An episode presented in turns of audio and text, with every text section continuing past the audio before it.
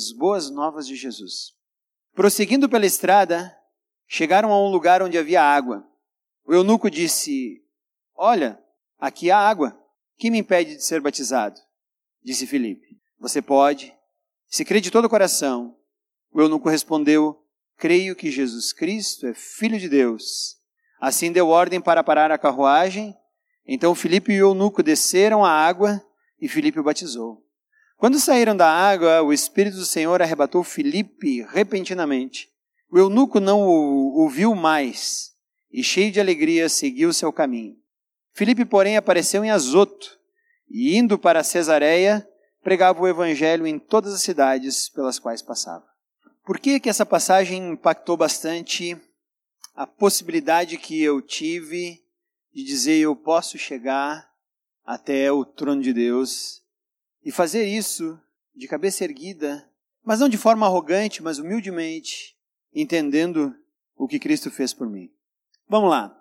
Primeiro, se você fosse um judeu do século primeiro, você provavelmente, ao ler o capítulo oito do livro de Atos dos Apóstolos, você teria tido uns três ou quatro infartos. Provavelmente um judeu do século primeiro teria que ler esse capítulo com um desfibrilador do lado. O coração parava, ia lá e dava o choque no cidadão. Por que que isso é tão complexo? Bom, nem Filipe, tão pouco esse etíope que está aqui, e ele é chamado de eunuco por um motivo muito específico e importante, seriam dignos de entrar no ponto mais acessível do Templo de Jerusalém. Agora você tem que levar a tua mente lá para o século primeiro, onde Jerusalém era uma cidade que recebia peregrinos de todos os lugares.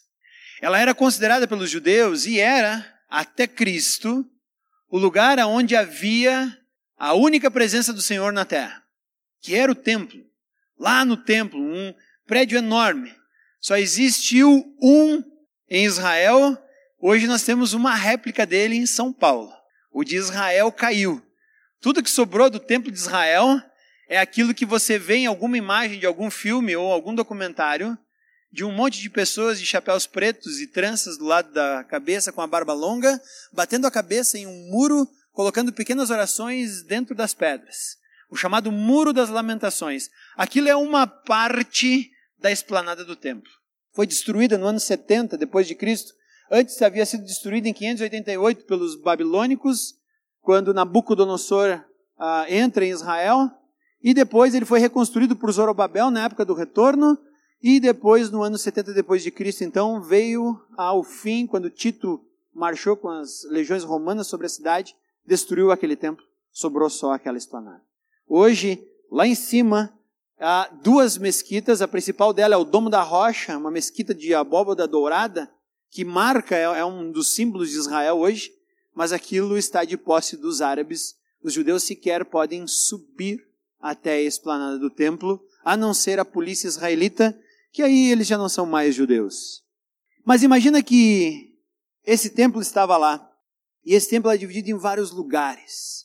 Primeira parte era o pátio comum, o lugar onde qualquer pessoa poderia chegar, mas ainda assim estava muito distante do trono de Deus.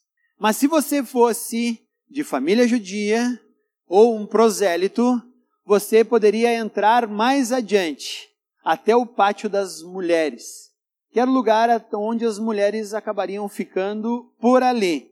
Mas se você era um homem judeu, você podia ir até o mais próximo possível desse prédio, que lá dentro só o sumo sacerdote podia entrar. Mas se você fosse um judeu, você conseguiria chegar perto daquilo, com algumas ressalvas. Você deveria ser de família judaica ou um prosélito e você não poderia ter defeito algum para entrar lá. Se você lê o livro de Levítico, capítulo vinte e um, diz inclusive que o sacerdote que não tivesse todos os dedos, ou o sacerdote que fosse anão, ou o sacerdote que faltasse qualquer parte do seu corpo, ou tivesse algum defeito, ele não poderia servir no templo. Ele seria um levita, mas não poderia entrar na presença de Deus. Ou seja, se você tivesse qualquer defeito físico, você não poderia chegar à presença de Deus. Por isso que a Bíblia diz que esse homem era eunuco. O que, que é um eunuco?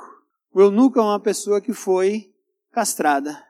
E ele então servia, e era uma coisa muito comum entre muitos servos de, da antiguidade, você era eunuco, principalmente se você tivesse que cuidar do harém do seu senhor. Né? Então o pessoal garantia que não ia ter nenhum tipo de problema uh, com esse servo, então ele era tornado eunuco. Provavelmente Daniel, embora a Bíblia não fale, foi tornado eunuco quando chegou na Babilônia. Mas vamos tentar entender aqui o que essa história tem a ver comigo entrando na sala do trono. Aqui nós temos um homem chamado Filipe. Filipe era um grego. Ele conheceu Jesus lá em Jerusalém. Quando houve aquela disputa entre as viúvas dos judeus, dos, dos hebreus e dos gregos, entre uh, as pessoas da igreja primitiva, os discípulos pediram para que, para que a igreja escolhesse sete homens de bom testemunho, que fossem gregos, e entre Estevão, que já morreu aí, uh, foi o primeiro mártir da história, Filipe foi mais um desses sete que foram contados. Ou seja, era um homem extremamente fiel, mas não era um judeu de nascimento. E esse homem agora está ouvindo Deus falar. Esse é o primeiro problema que um judeu tem com o texto de Atos oito. Se você ler o capítulo todo, você vai ver que ele começa com Filipe evangelizando em Samaria.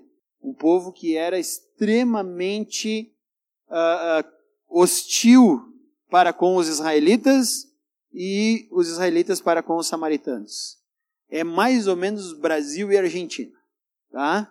Então imagina, os samaritanos são os argentinos e os pessoal de Jerusalém, os judeus ali, são os brasileiros. E ali tem então aquele rio Uruguai ali e um hostilizando o outro. Só que a rixa era muito pior, era muito mais profunda. Nós não temos muitas mágoas dos argentinos, tirando um ou outro jogo de futebol, alguma outra parte esportiva. A única guerra que o Brasil realmente se envolveu, os argentinos eram do nosso lado, eles os uruguaios contra os paraguaios. Então nós não temos um laço muito complicado com os argentinos, tirando a rivalidade principalmente futebolística. Mas esses caras tinham uma grande rivalidade com os samaritanos.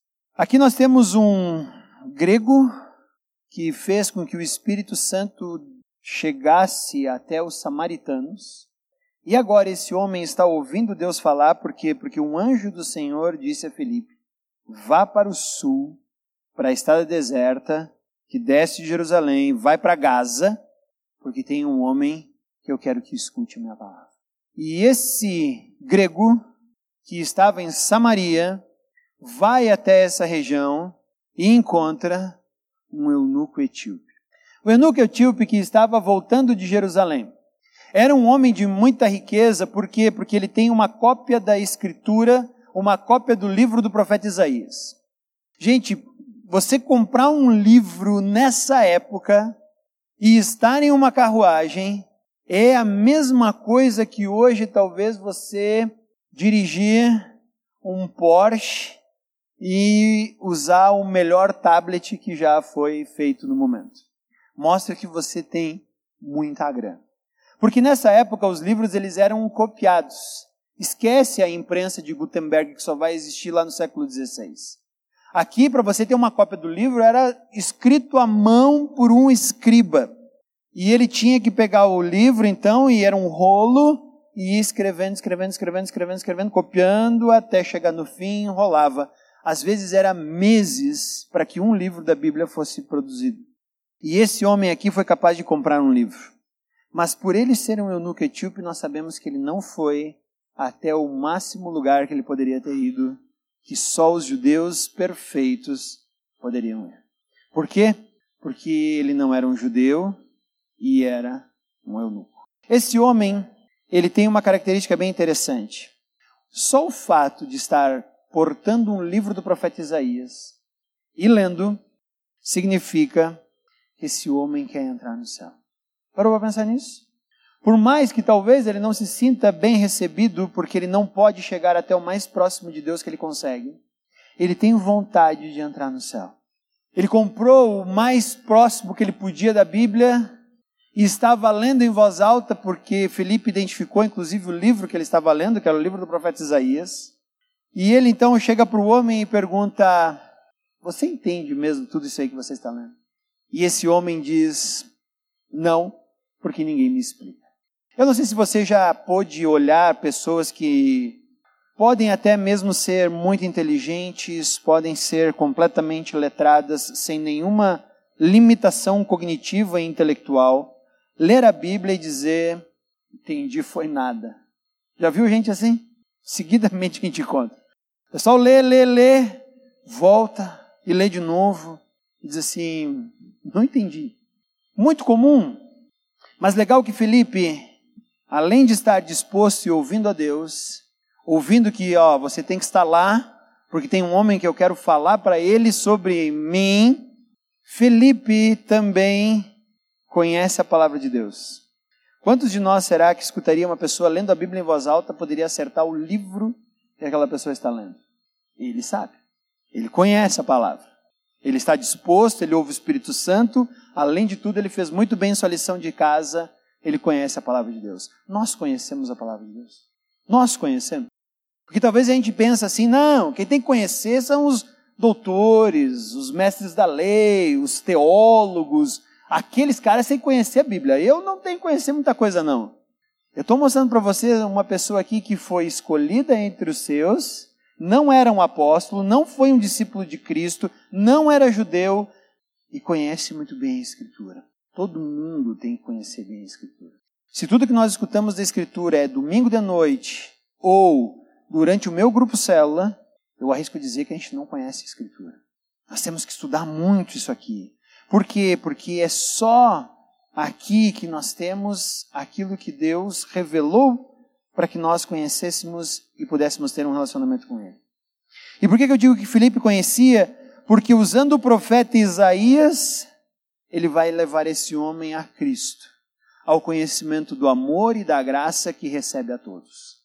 Esse homem quer entrar no céu, mas a religiosidade judaica impede que ele chegue perto do templo, quanto mais do céu. Mas esse homem está tentando encontrar uma forma de chegar ao céu, e Filipe vai dar para ele essa forma. Filipe vai mostrar que todo o texto da Escritura aponta para Jesus. E aí quando ele pergunta de quem ele está falando, o profeta está falando dele mesmo, o profeta está falando de alguma outra pessoa, e aí Filipe diz: não, ele está falando de Cristo. Mas você sabe o que Cristo fez? O eunuco deve ter dito: não, então deixa eu te explicar. E aqui Filipe vai começar a dizer para ele que a Bíblia não tem nada a ver com pessoas sem pecado entrando no céu. Filipe vai começar a dizer para ele aquilo que Paulo depois vai escrever dizendo: todos pecaram. Ninguém tem o direito a entrar lá no trono. Ninguém tem o direito de se aproximar da sala do trono de Deus, porque é impossível. E uma vez que todos pecaram. Eu sei que você esteve em Jerusalém e não te deixaram chegar nem perto do templo, certo? Certo. Pois é, isso é verdade. Ninguém pode chegar lá. Aí ele diz: bom, então eu estou perdido. Ele diz: não, calma. Deus resolveu esse problema. Deus mandou o seu filho para que, por meio do seu sacrifício, agora todos podem entrar na sala do trono. Quando aquela cruz foi erguida e aquele Cristo falou: está consumado, houve um rasgo de cima a baixo na cortina que separava o Santo dos Santos do lugar santo, mostrando que Deus agora está acessível a todos. Deus está acessível a qualquer pessoa que esteja sensível ao seu chamado. Deus está acessível a qualquer pessoa que, em Cristo, chega ao céu. A Bíblia não tem a ver com pecado. A Bíblia toda foi escrita como amor. E Deus agora aceita todo mundo. Não importa se você é um eunuco, não importa se você não é judeu, não importa se você é só um latino sul-americano morando em um canto do Rio Grande do Sul. Não importa quantas vezes você enganou alguém. Não importa quanta bebida alcoólica você já tomou. Não importa quanta, quanta mentira você já falou, não importa quantas vezes você já enganou o teu cônjuge, não importa quantas vezes você tentou deixar outras pessoas para trás para levar vantagem sobre isso, não importa quantos pensamentos sujos percorrem a tua mente durante o dia, em Cristo, todos nós somos bem-vindos no céu. É isso que a Bíblia fala. Em Cristo não há ninguém que não possa ser aceito no trono mais importante do universo. E foi isso que Filipe falou para esse eunuco. E esse homem que ansiava o céu, ao compreender a morte de Cristo na cruz, ao entender a graça e a possibilidade que ele tem de estar no lugar mais central da vontade de Deus, ele logo se adianta dizendo: ali tem água, posso me batizar? Eis a ansiedade que esse homem tem de entrar no céu. E Filipe diz: se você crê, nada te impede de dar esse passo. E ele diz: eu quero. Eu quero por quê? Porque eu aceito Cristo como Filho de Deus. Assim eles descem. E dois homens que, diante da religiosidade judaica, jamais poderiam acessar o céu, estão lá, praticando um dos atos mais antigos do cristianismo, batizando um ao outro em nome do Pai, do Filho e do Espírito Santo, desfrutando a partir desse momento do lugar mais íntimo de Deus, que é o seu próprio trono. Essa é a beleza do Evangelho. O Evangelho tem a ver com sermos bem-vindos ao trono de Deus, ao sermos bem recebidos no lugar que talvez fosse mais inacessível. Quando eu entendi isso, eu disse: eu também posso entrar lá. E vou dizer para vocês, se eu posso entrar, qualquer um pode. Essa é a graça do Evangelho. Essa é a mensagem que nós temos a dizer para uma Bento Gonçalves, uma Caxias do Sul, Farroupilha ou qualquer outro lugar. Você é bem-vindo ao trono de Deus. As pessoas estão aí muitas vezes se achando indignas de entrar, e essa é uma boa parte. Mas elas esquecem, elas esquecem que a segunda parte diz que Deus amou o mundo de tal maneira que deu o seu Filho, para que todo aquele que nele crer não pereça, mas tenha a vida eterna. Você foi bem recebido hoje aqui? Você foi bem recebido por Deus quando aceitou Cristo? Leve essa mensagem lá para fora. Que possamos comunicar isso a todas as pessoas que lá fora estão, depois principalmente desse tempo de pandemia, desesperadas, desesperançadas, alheias a esse sacrifício de Cristo, pensando aonde está o significado de suas vidas. Essa é a mensagem que nós temos a dizer para elas. Você é bem-vinda diante de Deus, porque Ele te ama e Ele está aqui ansioso para que você volte até Ele. Eu não sei se você ainda se sente inacessível ao trono de Deus, mas eu quero te incentivar a ler essa passagem novamente e entender que se esses dois homens podem acessar a Deus, também você e eu. Mas mais do que isso, Filipe logo depois foi chamado, olha ali, ó, ele desapareceu aqui e apareceu lá, para fazer o quê? Indo para Cesareia, pregando evangelho a todas as cidades às quais passava. Esse eunuco etíope voltou para o seu reino lá da rainha Candace. E se você for estudar um dia a história do cristianismo, você vai descobrir que uma das igrejas mais antigas cristãs está na Etiópia. A igreja etíope é uma das mais antigas do cristianismo. Eu gosto de pensar, e a Bíblia não fala isso, que esse homem continuou aquilo que lhe foi passado. Porque quando eu sei que sou bem-vindo em algum lugar, eu quero que outras pessoas saibam disso para desfrutar comigo desse lugar. E esse lugar é o céu. Se a gente vai num lugar bom, um restaurante ou alguma coisa assim, e já falar para as pessoas: nossa, foi muito legal lá, é um lugar legal, todo mundo é bem recebido, o atendimento é muito gostoso, vai lá. Quanto mais o Senhor dos Senhores nos recebendo no próprio céu, como nós devemos manifestar isso para as pessoas ao nosso redor. Vamos orar? Senhor Deus, agradecemos a Ti por essa passagem de hoje. Essa passagem que nos diz que o céu está acessível a nós. Não porque somos perfeitos, porque nós sabemos, conhecemos muito bem a nós mesmos. mas porque o teu sacrifício foi perfeito.